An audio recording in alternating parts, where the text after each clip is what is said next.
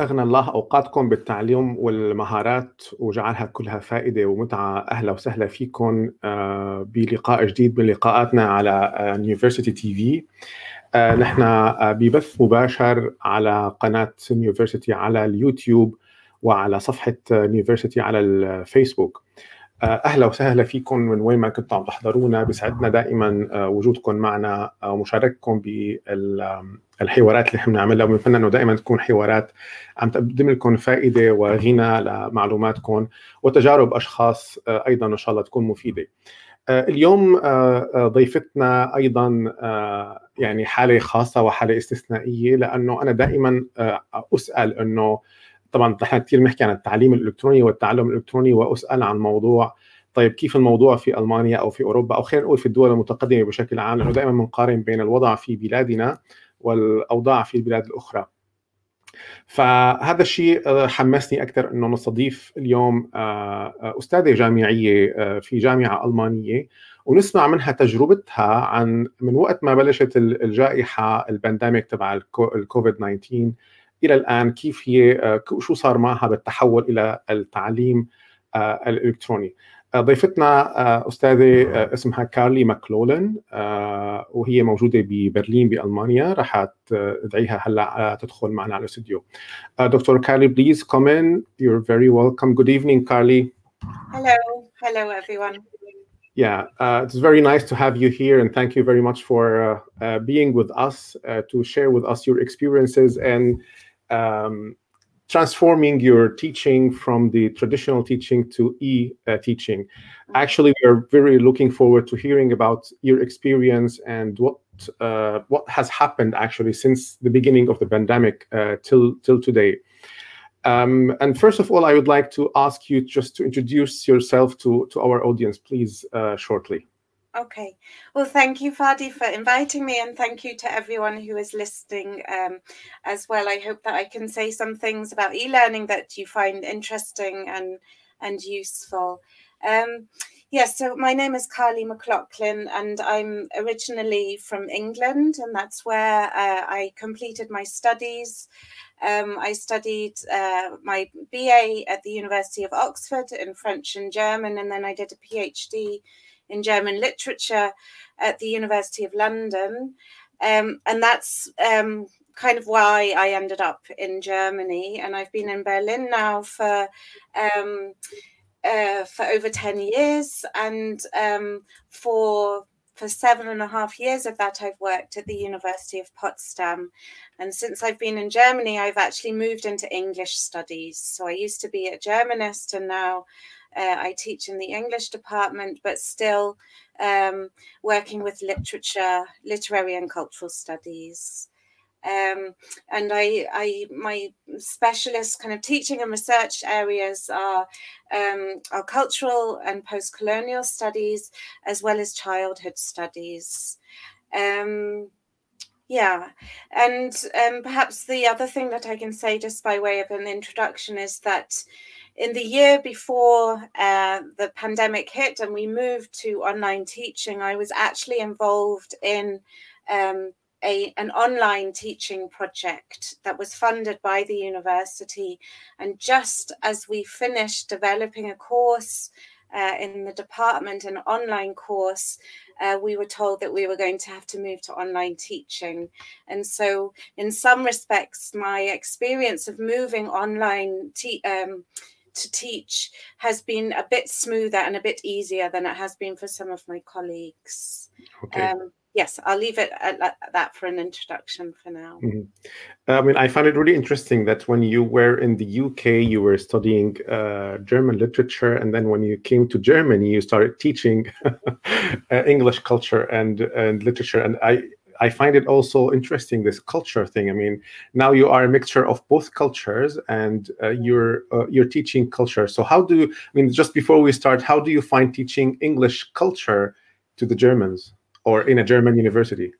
um, yeah, I I'm definitely I mean, one thing that I think the students realize very quickly is I'm I'm not going to teach them about the stereotypes of Englishness. I think lots of students who come um, to university um, to study English in Germany, and perhaps this is the case in, in other countries, and when they attend a course um, called British Cultural Studies, they expect to learn about yeah what the english like to um, what they like to eat and drink and what they do in their free time.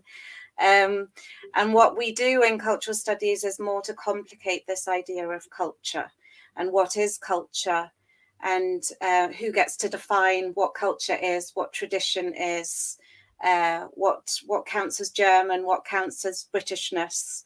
Um, and so in the, in that respect it's it's it's very interesting from a yeah from a theoretical perspective um, to to teach yeah non-native speakers of english about um, about a way of thinking about culture that should actually also make them reflect on their own mm-hmm. cultural identity as well okay Mm-hmm. I will just ask our audience if they have any questions.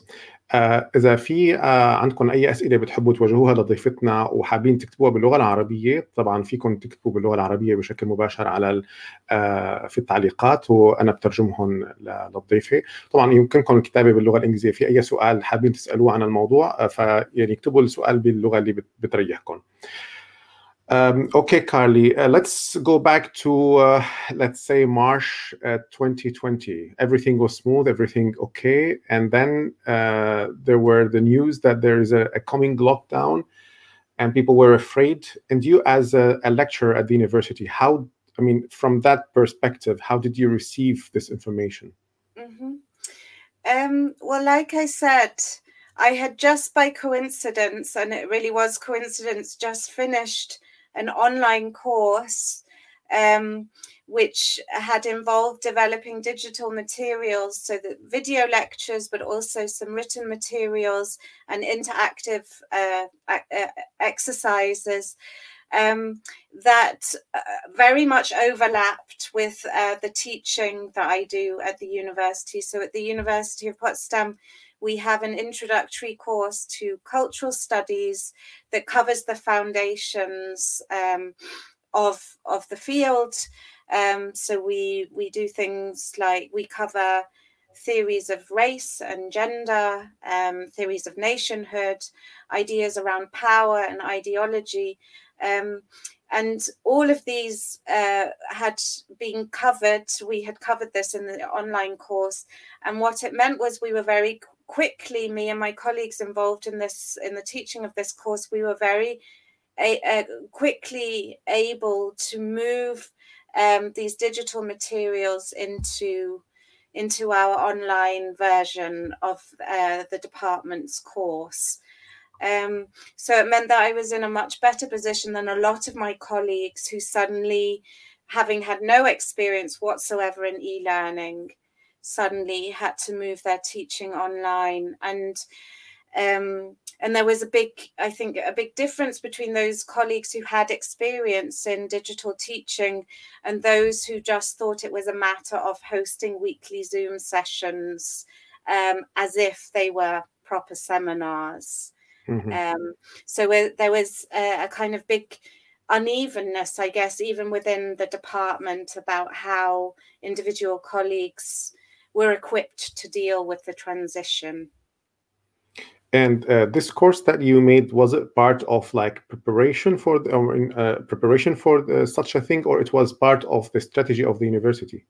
Yes, it was part of um, a wider strategy of the university. So there, there has been money made available for digital teaching projects for the last few years, um, and also innovative teaching projects. So the the the course that we created was actually conceived as a kind of an outreach course, so a way of making our teaching and the the topics that we teach at university more accessible to people outside of the university.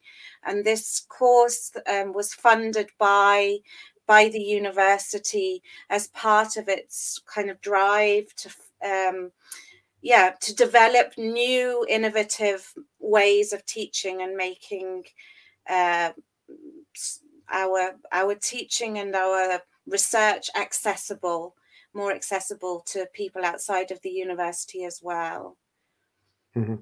and when you say that you have prepared some digital materials was the instructional design part of uh, involved in this i mean were you trained on how to uh, do instructional design for digital courses mm, no let me say it was learning by doing um, okay. and um, yes i mm, i learned very quickly that this was um, this was something that i didn't have any experience in and any knowledge about and that is something i still feel i need to have if i'm to carry on being involved in developing um, these digital courses and um, it's something I've become very, very interested in. Um, and uh, so I would like to pursue that further. But in terms of where I was in March 2020 or earlier when I started this course, I didn't have any training. It was it was learning by doing.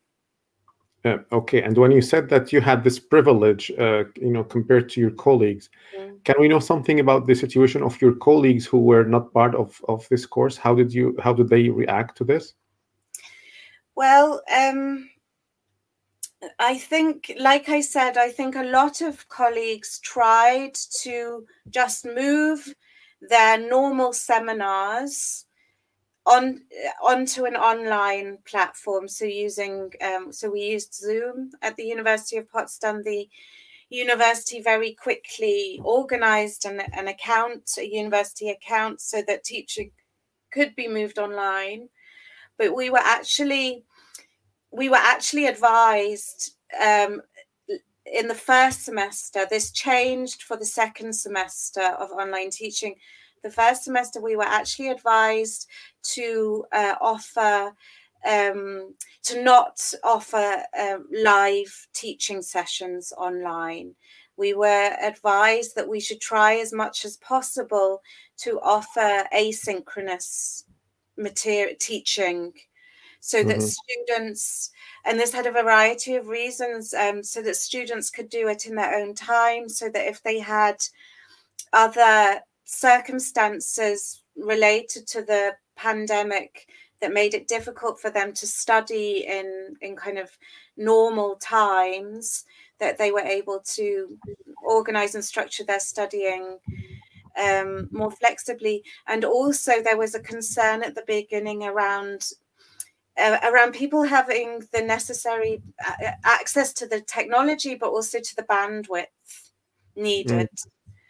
Mm. Um, yeah, so that was very much a concern in the first semester of lockdown, so from April to July last mm. year.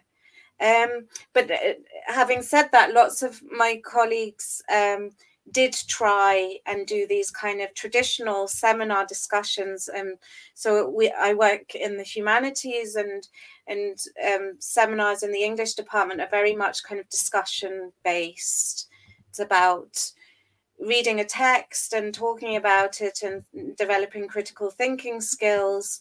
Um, and and so most uh, a lot of colleagues tried to move this these kind of teaching priorities onto an online environment okay. and um, i think very quickly they felt overwhelmed um, mm-hmm. and I, I heard stories about and, and, the students as well felt very overwhelmed um, because to to then have several seminars in a day via Zoom that went on for an hour and a half is it's exhausting and it's unsustainable.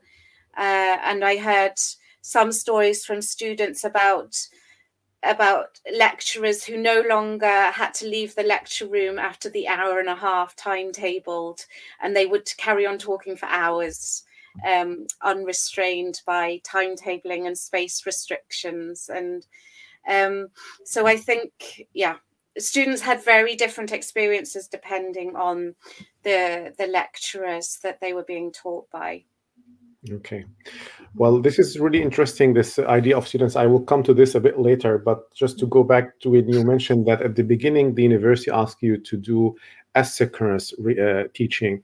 So, uh, what did that mean to you? Uh, I mean, how did you deal with this? Like, were you sitting in this room and recording uh, uh, content classes? How did you do it? So, like I said, fortunately, we already had quite a lot of content um, that we had developed as part of this other course. Um, so we had done video lectures, and a lot of these video lectures had been recorded in a professional studio at the University of Potsdam. And once once the move online happened and, and lockdown, this the studio was overwhelmed um, with requests. Um, so we had timed it very well to have all of these video lectures kind of done um, before April 2020. Um, and yes, so so that helped us a lot. And then um, and then some other uh, materials were then filmed or recorded um, at home by by me and and other colleagues. And the mm-hmm. University of Potsdam very quickly made software available to us.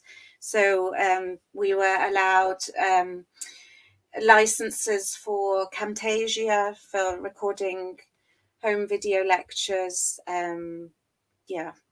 Yeah, just to mention that Camtasia is a software uh, that allows you to record your screen uh, with your camera also on uh, and talk at the same time.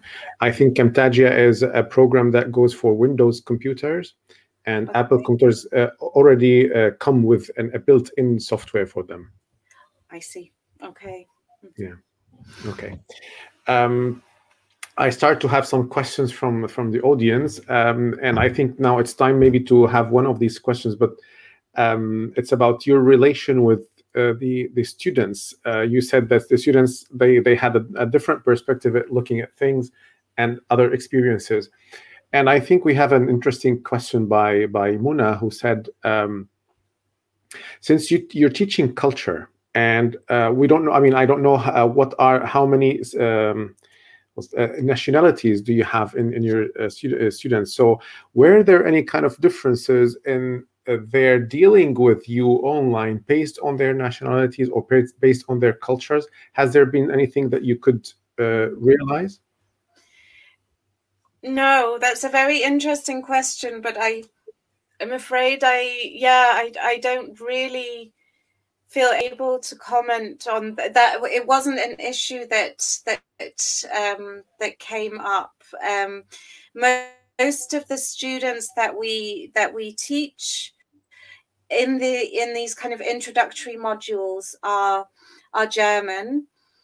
Um, we have a very international group of students who come for our master's program, um, but most of the students that I teach for these introductory courses are are German, and so we don't have that that yeah range of nationalities that um, yeah that we that we get later on at higher levels of study at the university. And uh, the, but the other part of the question is: the has there been, has there been any kind of like um, Arab students or people you've worked with uh, online? Um, not in the not in these introductory um, courses. Yeah. Okay. Um, mm-hmm. I mean, we have we have a lot of uh, we have had a lot of students from um, Syria in particular um, over the last few years who have joined in our master programs. Um, but I was unfortunately not involved in teaching them last, uh, yeah, in the last two semesters. Okay. Mm-hmm. Uh, we have also a question from from Noor. Noor obviously is an English teacher who is living in Germany, and she is missing her English. but she has a question, uh, and I just put it on the screen. So, do you think the distance learning affects student communicative skills in a negative way? Hmm. Um. So I guess communicative skills can can mean lots of things. So maybe I can just comment on on a few. Um, uh, one thing I I definitely have noticed um, over the last year. It's now nearly a year since we've been online teaching, and it's it's over. Yeah, it's a year now since I talked to a, a, a student in person, physically in person. So all of the communication is done via via email, and I mean this was um, this has been an issue um, before the pandemic that students often ha- have obviously not really been taught how to communicate professionally um, with course lecturers and their and also their peers via email. And maybe the the um, pandemic and the circumstances have kind of exacerbated that in some ways. Um, one one other thing that I would say about communication um, is that students, the longer the the lockdown went on, and the longer um, the kind of online scenario went on, um, the more keen students were to meet up over Zoom and have this real um, real time engagement with with me as the lecturer, but um, also with their with their peers as well. Um, and the other thing that I would say is that as as the online scenario has gone on, that t- that students' ability to process information has, I think, declined. And this is because I, because we communicate almost exclusively via email or through our our Moodle platform our LMS um, platform that they have so much text to read for each course that they're doing that they often just at some point are saturated with information and and aren't able to take it on. And that's something I've noticed, uh, especially over the last few months.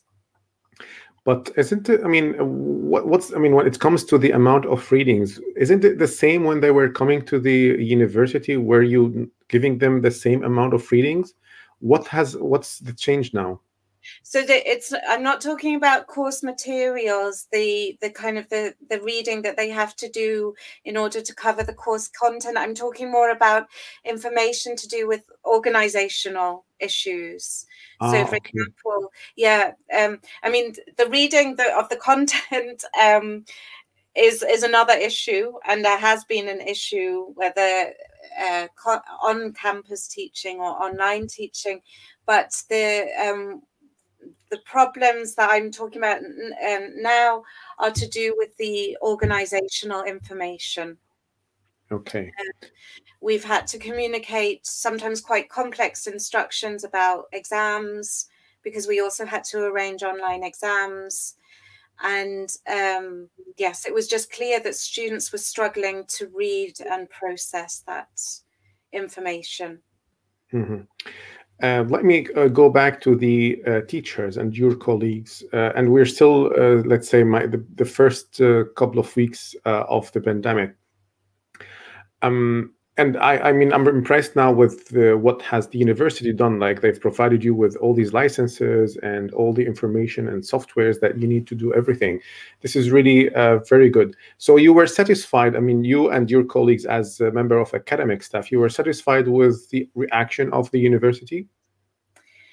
Um. Yeah, uh, specifically to do with um the uh, supporting us in the move to online teaching.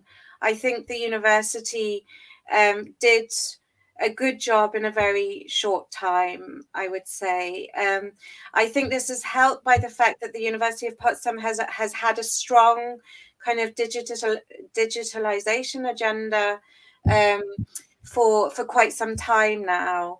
So there are, there was a kind of an awareness and and a group uh, a team of experts at the university, you know, specialized in exactly these things. Um, it was very quickly clear how understaffed those parts of the university were. Um, in from April last year because of the sudden demand uh, on their time and on their knowledge and skills. But yes, I would say in terms of the kind of technical support um, we weren't left on our own. There, there are other aspects to the kind of support that, especially uh, people, uh, uh, me and my colleagues needed uh, to do with other aspects of the pandemic to do with suddenly having to work in home office with schools closed and nurseries closed and things like that. I mean, obviously that's been a worldwide issue, and and I know that lots of my colleagues have felt under supported by the university in those respects.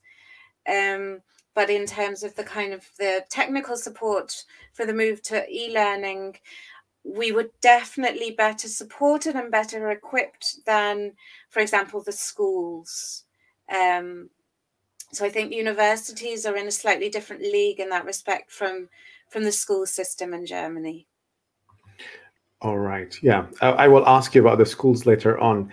Um, and did the, I mean, you you were trained by chance or for this online uh, course you did, but for the others, did they feel uh, that they need something? I mean, in term not in terms of technical uh, things, but in terms on how to deliver these courses or how to design yeah. these courses or how to do, um, let's say, replace the the learning environment. The the students now uh, will be attending from home. So how can we uh, re- um, uh, compensate for the classroom and for the uh, physical uh, human interaction. Did they feel something like this, or did they get something like this? Um, I think they. I think they did. I don't know if they would have put it in in in, in terms of the um, in terms of their.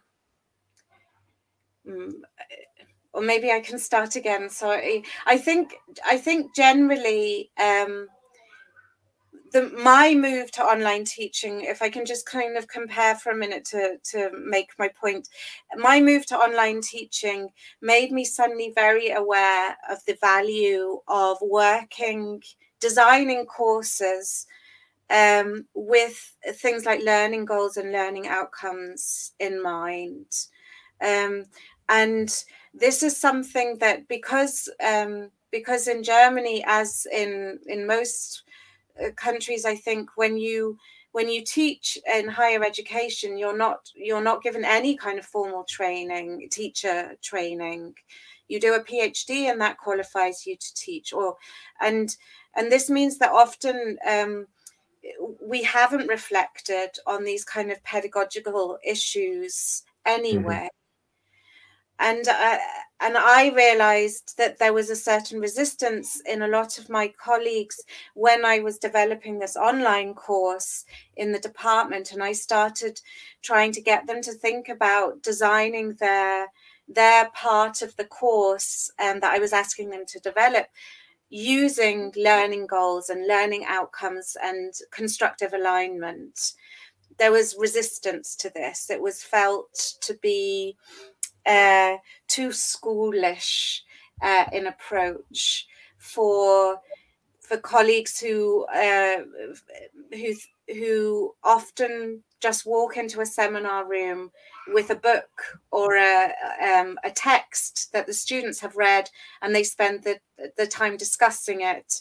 And there's no there's no thinking about learning goals um, or how the seminar prepares them for the assessment that they're going to have to do at the end, which is often writing an essay.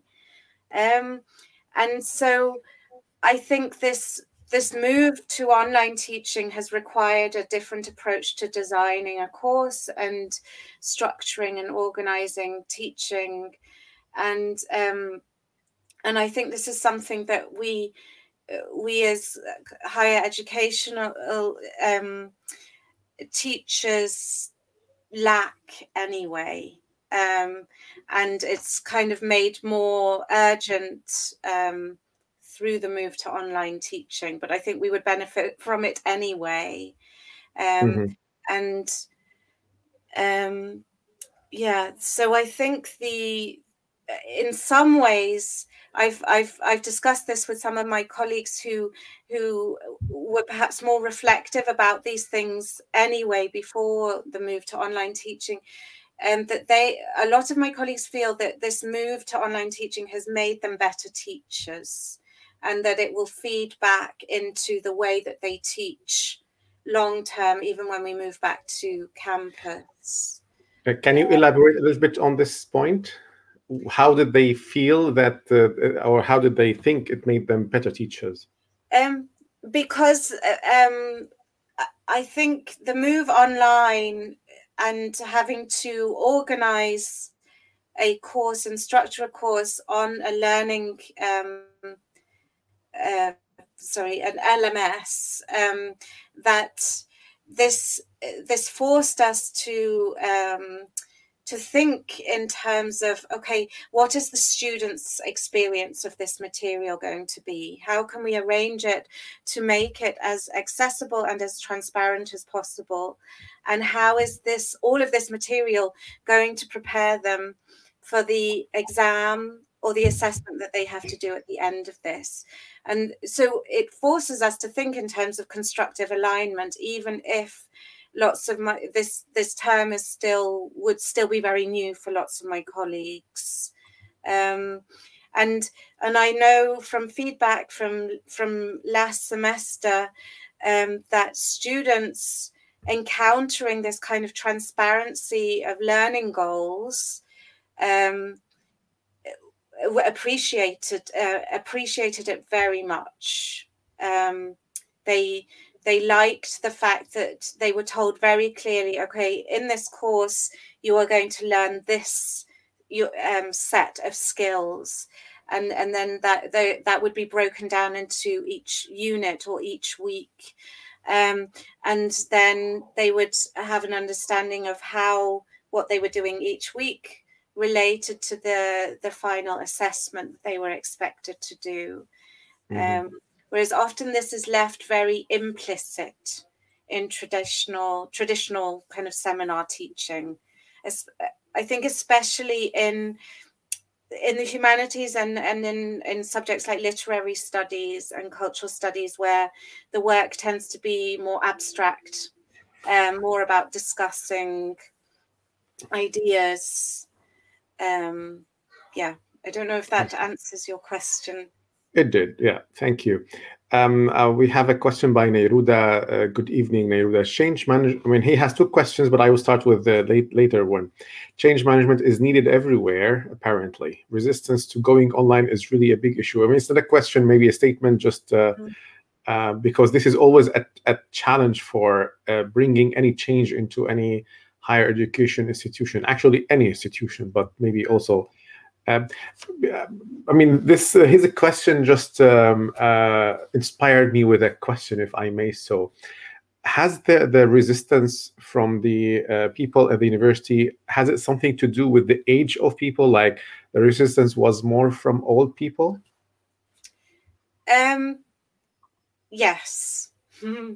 Yes, there's definitely a generational shift, I think, in terms of um, in terms of so kind of my generation of um, of academics, um, so postdoc and PhD um, students, perhaps being more open um, to uh, to new kind of methodologies and the need for new methodologies as well in higher education. Um, and there seems to be, yeah, uh, there's I think less of that in the um, in the kind of older generation, the the, the professor generation um, of academics. Uh, but they had to go with the mainstream. I mean, they had to find their way, right? Yeah.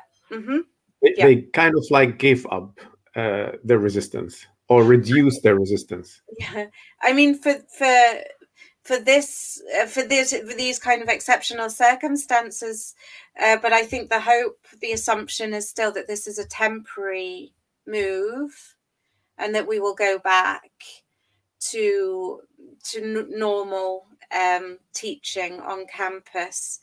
I mean, I would I would like to think, and I I predict that it will be as big a shift, as big an adjustment to go back to on-campus teaching after this. So we're looking at another semester of online teaching.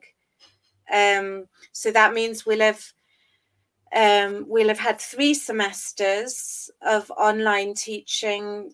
We don't know yet whether we will uh, go back to on campus teaching in the winter semester um, of this year.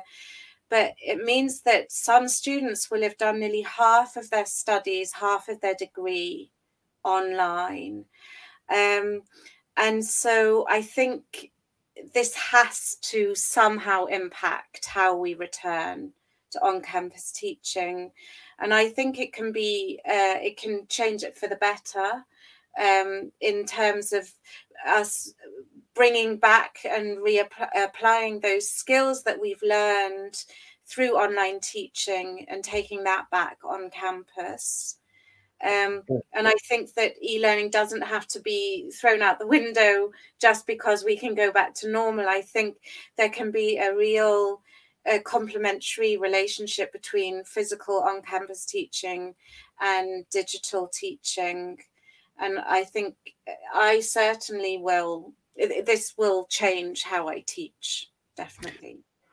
Mm-hmm. Uh, interesting. Actually, when you said where uh, the, uh, you, they think we will go back to normal, I mean, do you think uh, we are going back to the normal or to something a new normal? Yeah, um, I I think probably at this stage that's a very individual question. It will depend on on individual lecturers. I I don't see at the moment that there's some kind of systemic change that's going to happen. I mean, at the university level, um, these this last year has created um, a new kind of urgency to all the uh, digitalization projects going on. Um, and there is talk of, of some online formats being recognized within the, the official degree programs. So these legally binding documents that define what courses students can do. There is talk about uh, incorporating some of the new online courses into uh, uh the official kind of degree programs so so that's maybe a kind of move in the direction of of things starting to change. But i suspect that it will be a very individual thing and will depend on the different lecturers and okay. And uh, just to also uh, uh follow what happened for you uh, or to you as a as a lecturer and to your colleagues now with the uh, after a, a year of this experience. Yeah. So, how do this uh, body of academic uh, uh, members see themselves uh, after one year? Have have they been more prepared or more ready to do this, or better at doing this, um, or they are just waiting for the moment to go back, or is it again individual thing? Uh, yes, I do think it's individual. I think there was a big um, difference between um, April last year, and then these winter semester, um, which started in October last year and has just finished, um, where I think people were much more prepared, much better prepared. Um, so, uh, but I, I think uh, whether people like it or not, this has become um, normality for the moment, and um, so I, yeah, I think, I think it, it will have changed uh, people's understanding of, of teaching and and academia, um, whether they've kind of consciously decided to take it on or not. Um, I mean, lots of academia has continued to function almost too well online in that teachings moved online conferences have moved online um, and yes i i can speak for myself but also for for all my colleagues that the, the kind of the pace of work has almost um, accelerated rather than decelerated um, over the last year. Um, so yeah i think people have they have been for it was kind of sink or swim and i think by now people people are starting to um, yeah feel that they they have managed the move online. Mm-hmm. I mean, uh, since we are talking about this, we I just received a question. It's uh, do you think that it is better to let's say, or do you think is it better? Not better, but is it like um, do you think it's possible uh, to just replace traditional education with e-learning, uh, or do you prefer something like this, or no? It should be, as you said, complementary thing. Um, I have seen over the, the, last semester in particular in the winter semester um, in germany we have uh, lots of people starting their studies and so i had a lot of first year students in my course this semester who have very clearly suffered from the isolation and from being deprived of those other aspects of university life and an academic learning that e-learning is just not able to provide.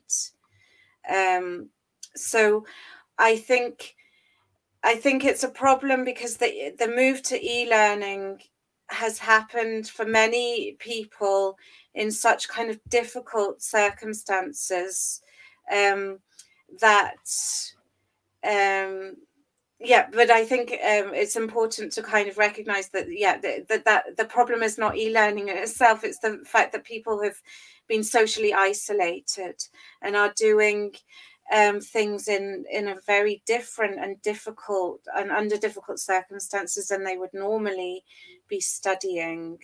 Um, so i um, this is why I, I hope for the future that we can return we can return to on-campus teaching for the sake of students' mental health and for the benefits that are kind of sitting physically together in a classroom um, that that provides, but with the, all of the advantages that e-learning and digital teaching can provide as well. This is a very interesting approach. Yes. Um, uh, let me come back uh, to the to the uh, to the students, and I will take Nairuda's first question. I just put it on the screen. So um, he is asking about the general feedback from students about online learning. What did they like about it? What did they not? And if uh, and why, if applicable? Yep. Thank you, um, Nairuda. Okay, so I, I, I, as I mentioned briefly before, one of the things that um, that I got feedback um, about, positive feedback, was the way in which the course was laid out for students in a very structured and transparent way. So we had set out uh, learning goals for the course as a whole, but also for each individual unit. We had uh, key words that the students were going to um, learn in each unit, also laid out in the in an introductory text to each unit, and students found this transparency and clarity about the course and what was expected of them, what they were going to learn, but also what they were expected to do in terms of assessment. Um, they they liked this uh, very much, and it was it was new for them. So it was something that hadn't been provided by traditional kind of on on campus teaching. Um, what they disliked was the the lack of that personal contact. Um, and we tried to compensate for this by organizing peer groups or buddy groups so that people could um, get together virtually and talk via whatsapp or, or via zoom. Um, amongst themselves as peers and discuss um, texts or discuss the assignments um, but I think it it still didn't make up for that kind of personal contact and those especially the informal interactions that you can have in a physical seminar room between a lecturer and a student. They they are the things that they they certainly missed. Um, yes. Mm-hmm. Uh, but I mean, in terms of uh, uh, technical uh, issues, the students did not have problems in coping with the the technologies of online learning.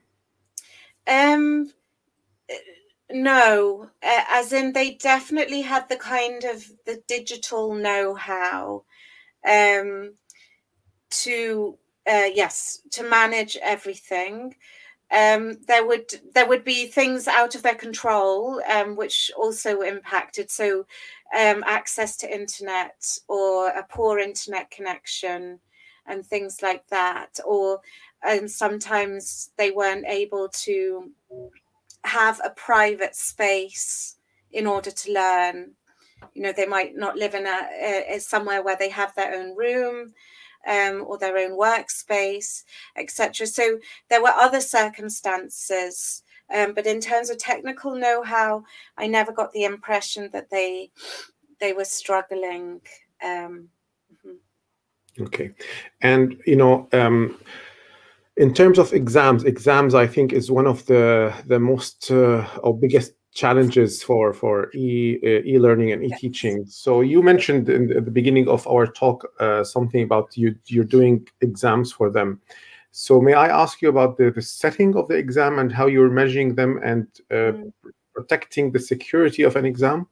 Yeah, yeah. This this is a big issue, and I feel it's something that I, we're still um, struggling with and, and learning. Um, and this is where perhaps we didn't get the support, the pedagogical support, I think, um, where uh, that we needed um, to guide us in the exam process. And and this is where I'm still learning that the kind of the technical and the pedagogical in e-learning often overlap.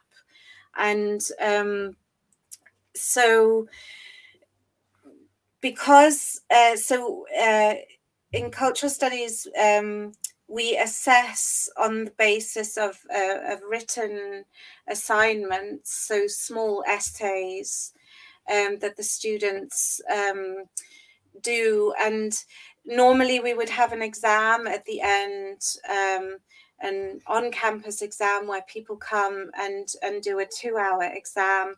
And through the move online, we had to change the format of the exam so that it became um, well we have two we had two options. We had a kind of portfolio um, exam where students handed in a set of assignments that we then had to mark.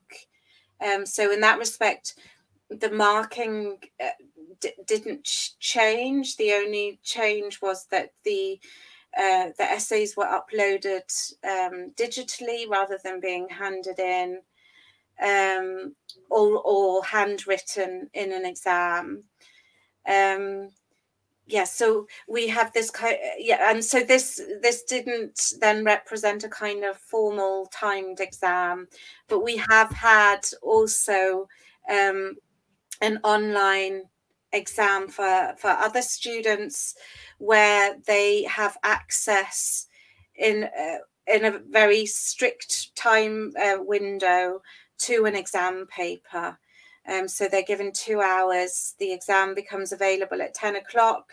They have two hours to do the exam and they have to upload their answers at the end of, that, of those two hours. Um, and the solution for us was to make this an open book exam um, because if we didn't make it an open book exam, we'd have had to insist that the students sit in front of their web cameras um, with their web cameras on for two hours so that so that they could be kind of supervised. Um, so for for us for for most of my um, uh, the colleagues in the english department it was an open book exam that became the the the least complicated kind of legally and um, logistically and have you heard about any other experiences where they didn't do the an open book exam? Um, mm, so not no i don't know what other subjects have done I mean, obviously, oral exams still work quite well, and um, so I have done masters, uh, the- masters uh, thesis defences online um, this semester, and I know that PhD defences have also taken place online, um, and uh, I think.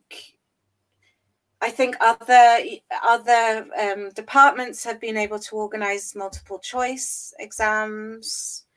Um, but but certainly in terms of what we require our students to do anyway which is to write and and develop critical um, thinking through writing um, these open book exams or these portfolio exams have been the yeah for us the best format.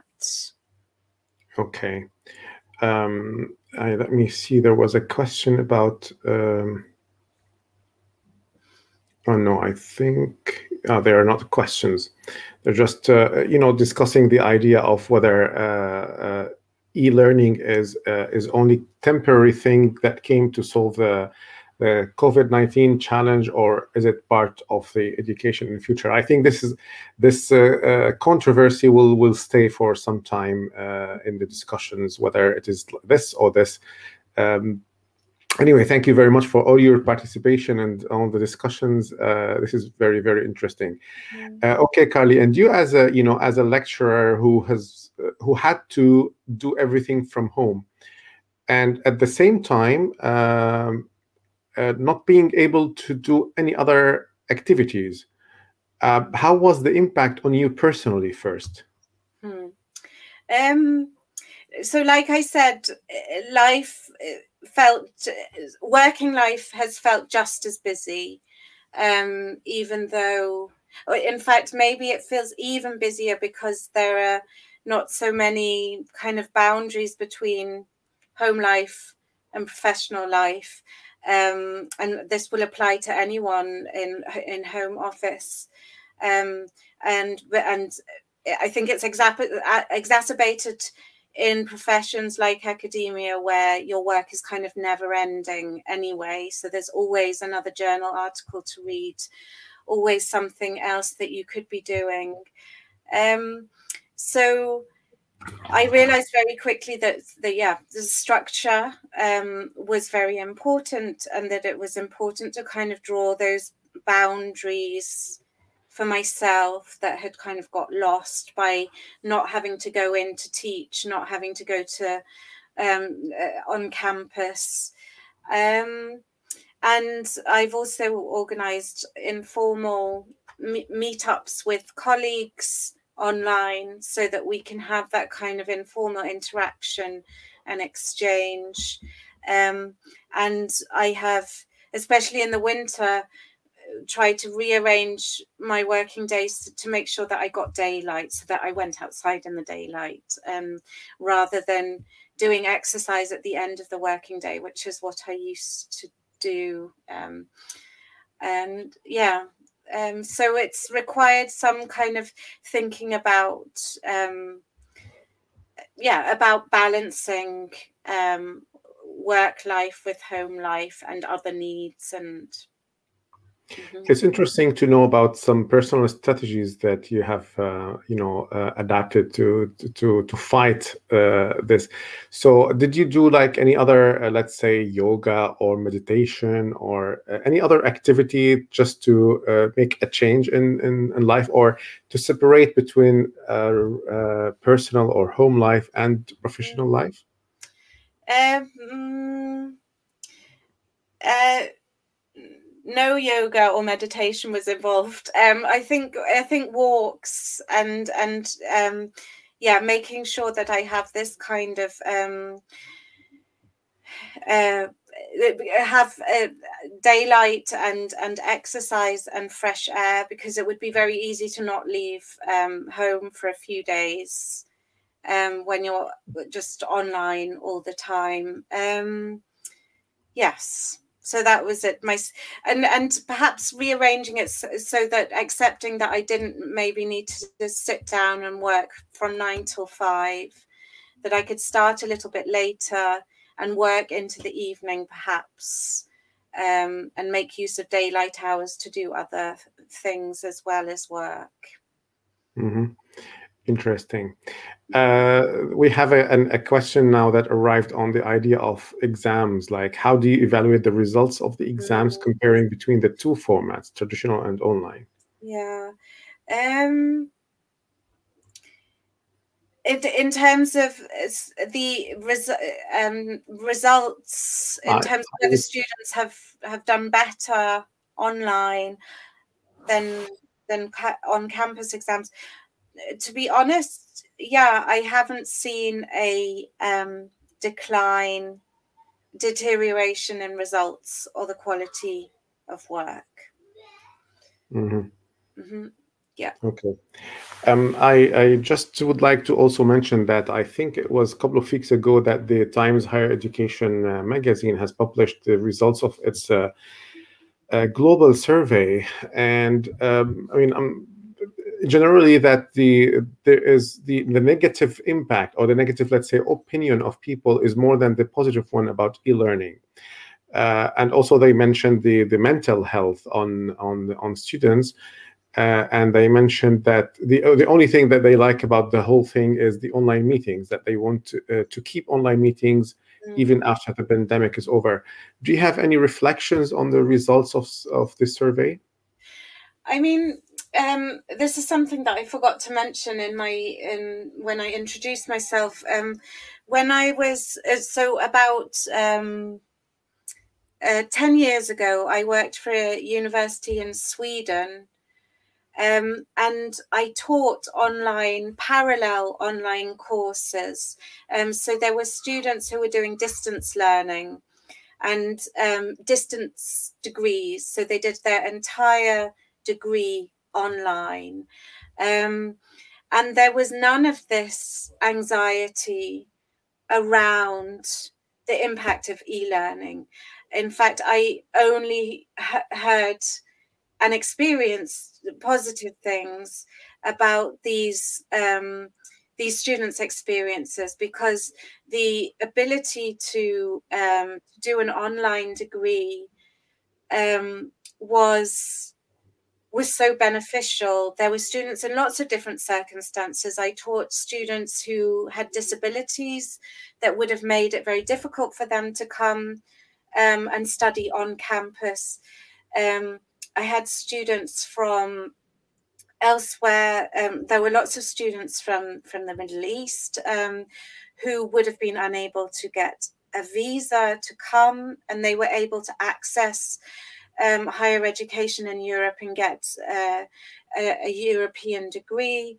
Um, lots of other kind of personal circumstances that that meant that e-learning gave the um, opportunities that they wouldn't have otherwise had and and so for me the kind of anxiety around e-learning and the resistance that i've encountered to online teaching even before the pandemic in germany is some is yeah i i don't always understand it because um in in sweden yeah as i said my experience was was positive and I saw the kind of um, uh, the yeah the the accessibility um, uh, that e-learning provided to students in in in different circumstances um, and so um, yeah I sorry uh, Fadi I've, I've forgotten what you're yeah I think this this also links it to the to the mental health health issue yeah. that so you think that the the connection between e-learning and mental health these days is happening not because of e-learning uh, it's happening because of the other things uh, that are coming with e-learning. Yes. Yeah exactly. And i think that's a really important point that we shouldn't blame the move online for for the difficult for for the fact that people are finding things so difficult at the moment. It's to mm. do well i think to do with there's all the other factors that are playing in at the moment the social isolation the kind of existential fears that people have Um, and I don't I don't think in and of itself that e-learning is is a is a threat to mental health or needs to be kind of um, thrown out the window the minute we can return back to campus um, because it has so many uses and can be used so um, to such different ends that um, that I think, like I said before, it it, it can complement um, traditional learning, uh, traditional academia in in really important ways. I mean, for example, this is nothing to do with teaching, but the fact that there are so many online conferences happening at the moment means that this need for ac- academics to fly all around the world um, to go for to conferences might now not, no longer be as acceptable as it once was. And this is you know a, a climate change um, issue. And so i i think um, yeah um, I don't. I don't think it is a, a, bad thing, and I and I know I'm involved in in lots of other things at the University of Potsdam um, that will have a life uh, to do with e-learning and virtual university collaborations that will that will survive way beyond the COVID-19 pandemic. Um, well, I, I find what you've said about your experience in Sweden really interesting. I mean, this is what I love about e-education that uh, people who who are not able to get it where they live to due to different let's say reasons mm-hmm. at least through the uh, the distance learning they they are able to to get uh, the information or the knowledge and even degrees yeah. um, i have a very i mean it's I, it's an interesting question especially in the arab world uh, we always talk about the let's say the the the the, the legitimacy of of uh, um, an online degree so uh, since I mean you're you're a lecturer at a German university and you have done also this in Sweden, uh, how do you evaluate a full program online uh, from an academic point of view? And I mean, you as a person, how do you see the degree that these people get at the end of a, of such a program? Um. So I think if if if a student does um, seminars uh, uh, by taught by lecturers at an accredited university and does all of the um, all of the things that are expected or required of um, on-campus students um, i don't i don't see that there should be a problem with with the uh, the quality but uh, of a degree, if it's from an accredited university, recognized university, and that um, the online degree program is um, has been accredited following the same uh, yeah process as as on campus courses, then I don't I don't see that it, an online degree should be should be worth uh, anything less. Um, but in order f- for it to be as valuable, and this is something I think that um, that still needs to happen at a kind of systemic uh, level, is academics need to work with. Uh, in in Germany, the term at the moment being used, uh, or in Potsdam, ped- pedagogical engineers. Um, so these people, uh, the uh, colleagues um, who are involved in um, designing um, programs and uh, digital projects. Um, I think th- these um, colleagues need to work together with academics and then with with the te- technical as technical colleagues in order for it to be a kind of collaborative um, a collaborative assurance of, of academic quality. Um, and that's something that I think I still need to learn about okay. is how do you ensure the same quality in an online environment mm-hmm. um, as as we do on campus. But but it, on campus there are very few. In Germany, you are given a lot of freedom as a lecturer. Um, you are. We design our own courses anew every semester.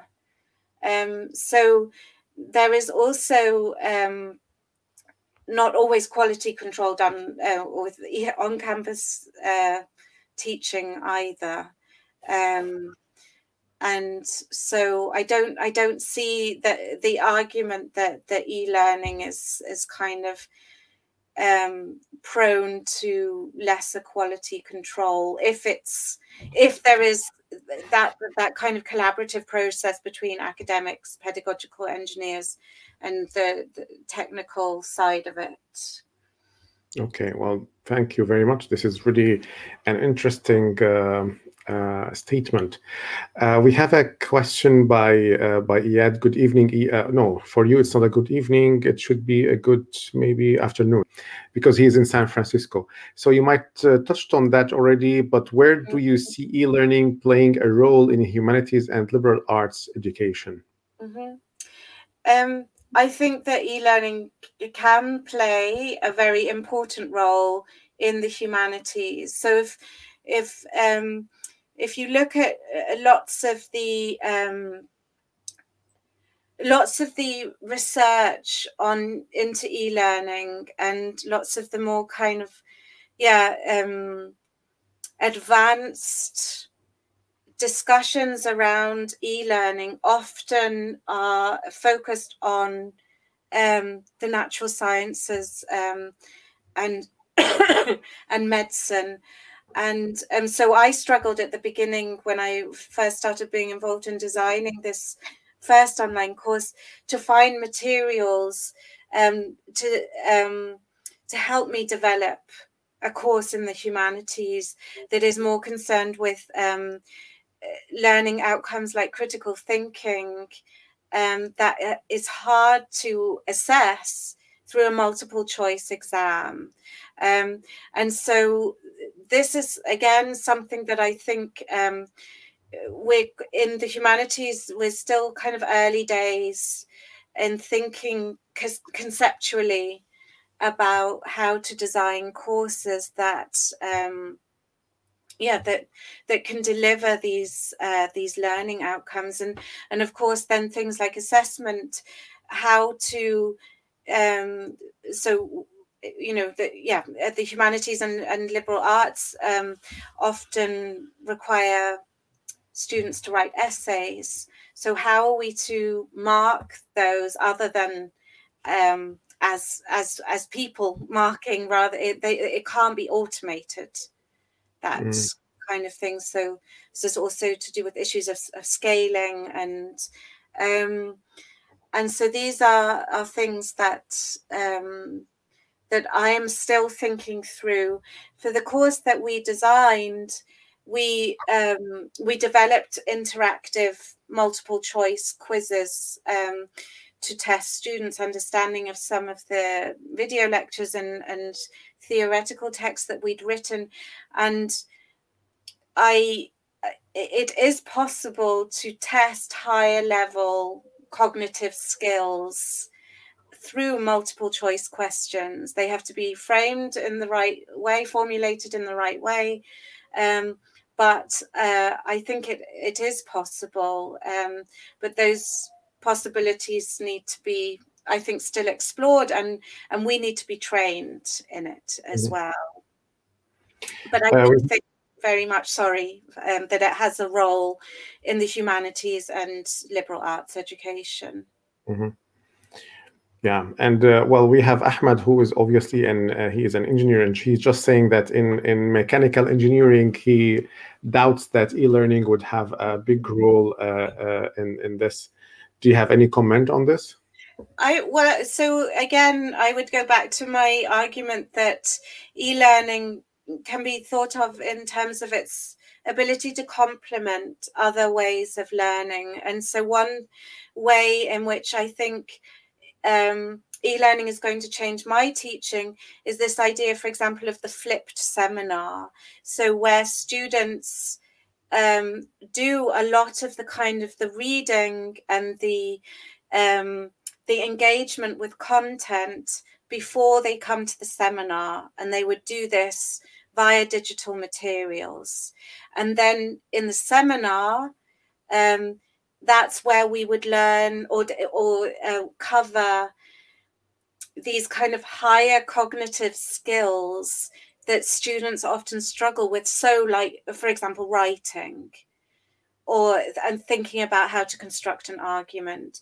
And so i can imagine that in other um, subjects that you can deal with the kind of the technical or the theoretical um, stuff in a flipped uh, seminar scenario so that students come with the theoretical knowledge to a seminar or a practical workshop with a certain level of knowledge that you can then build on uh, when you physically meet in a classroom or a workshop or something. Mm-hmm.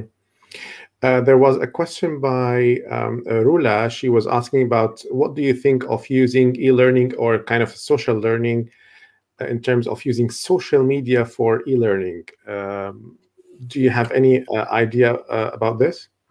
I'm afraid um, I'm afraid not. I um other than that, I know that my our students use social media, so there's always a WhatsApp group uh, connected to the course that I'm teaching, and um, and I know that there are Facebook groups related to to, to degree programs.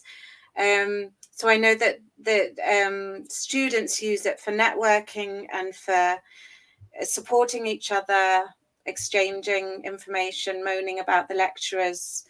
Um, but I haven't used social media yet in my teaching. Um, there are lots of YouTube channels, um, w- um, yeah, where people um, put post a lot of really good content on some of the themes um, and topics that we teach in um, in cultural studies, and so I often refer students to YouTube videos, to specific YouTube videos. Um, yeah, but I think that again, that's that's something that can be, yeah, that still needs to be explored. Okay. Wow, I mean, uh, things. I mean, uh, I still have a lot of of not question, but let's say because you're very rich with information and with experience. I know time has already uh, flown and we've passed more, almost a, an hour, fifteen minutes. But let me just maybe ask you last question about um, kind of your advice to people who are uh, who are working in the field of academia uh, and they have to do this transformation to online teaching what are your basic advice for them? Um, I think um, something I have realized, and and this is a general piece of advice that I would I would give now these days about teaching, is making it a student centered experience.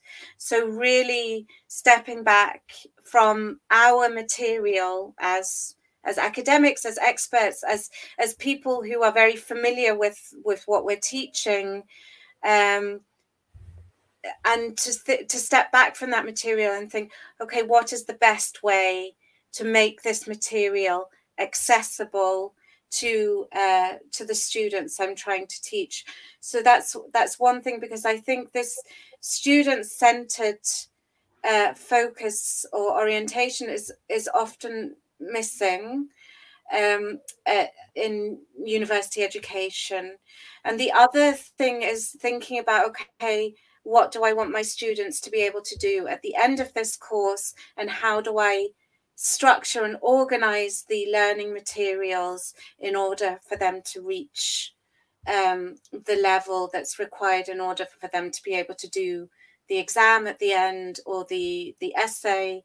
Um, so to think about and that's what's meant by constructive alignment so to think about learning goals and and outcomes um and yeah and the student centered experience there i think the two things that i've um, that I've learned and that I think will make me and and a lot of my colleagues better teachers. Um, I really very much value this uh, advice. I mean, I also see Iyad uh, uh, sent his uh, confirmation on, on this. I mean, this uh, student-centered experience, I mean, even the word experience, I mean, you, you really summed it all um, uh, in, in, in, this statement. And you said it very also clearly that the the university education lacks that. And maybe this is why even time before, I mean, long time before the pandemic, people were asking for kind of a, a revolution against the norm of, of the, the, the, how things are done in the world of academia and teaching mm. and there is kind of or there have been a lot of uh, requests to do some radical changes uh, mm-hmm. into how things uh, are done mm-hmm. um, so thank you very much for this advice and thank you very much carly for being with us today uh, at university tv we were really really happy and honored having you and thank you for sharing uh, your experience with us and uh, uh, all the information, um, valuable and rich information. And thank you all who have attended us wherever you are. Thank you for your questions and interaction. Um, we're so happy to be always with you and uh, provide you with uh, rich uh, conversations that will benefit you. Do you want to say anything, Carly, before we leave? Um, just to say thank you to you, Fadi, and also to everyone watching. Thank you for the for the questions, and take care and stay healthy and sane. Yeah, you too. So thank you very much. Uh, thank you all. I wish you a very nice weekend and see you uh, in a next uh, dialogue. Goodbye. Bye.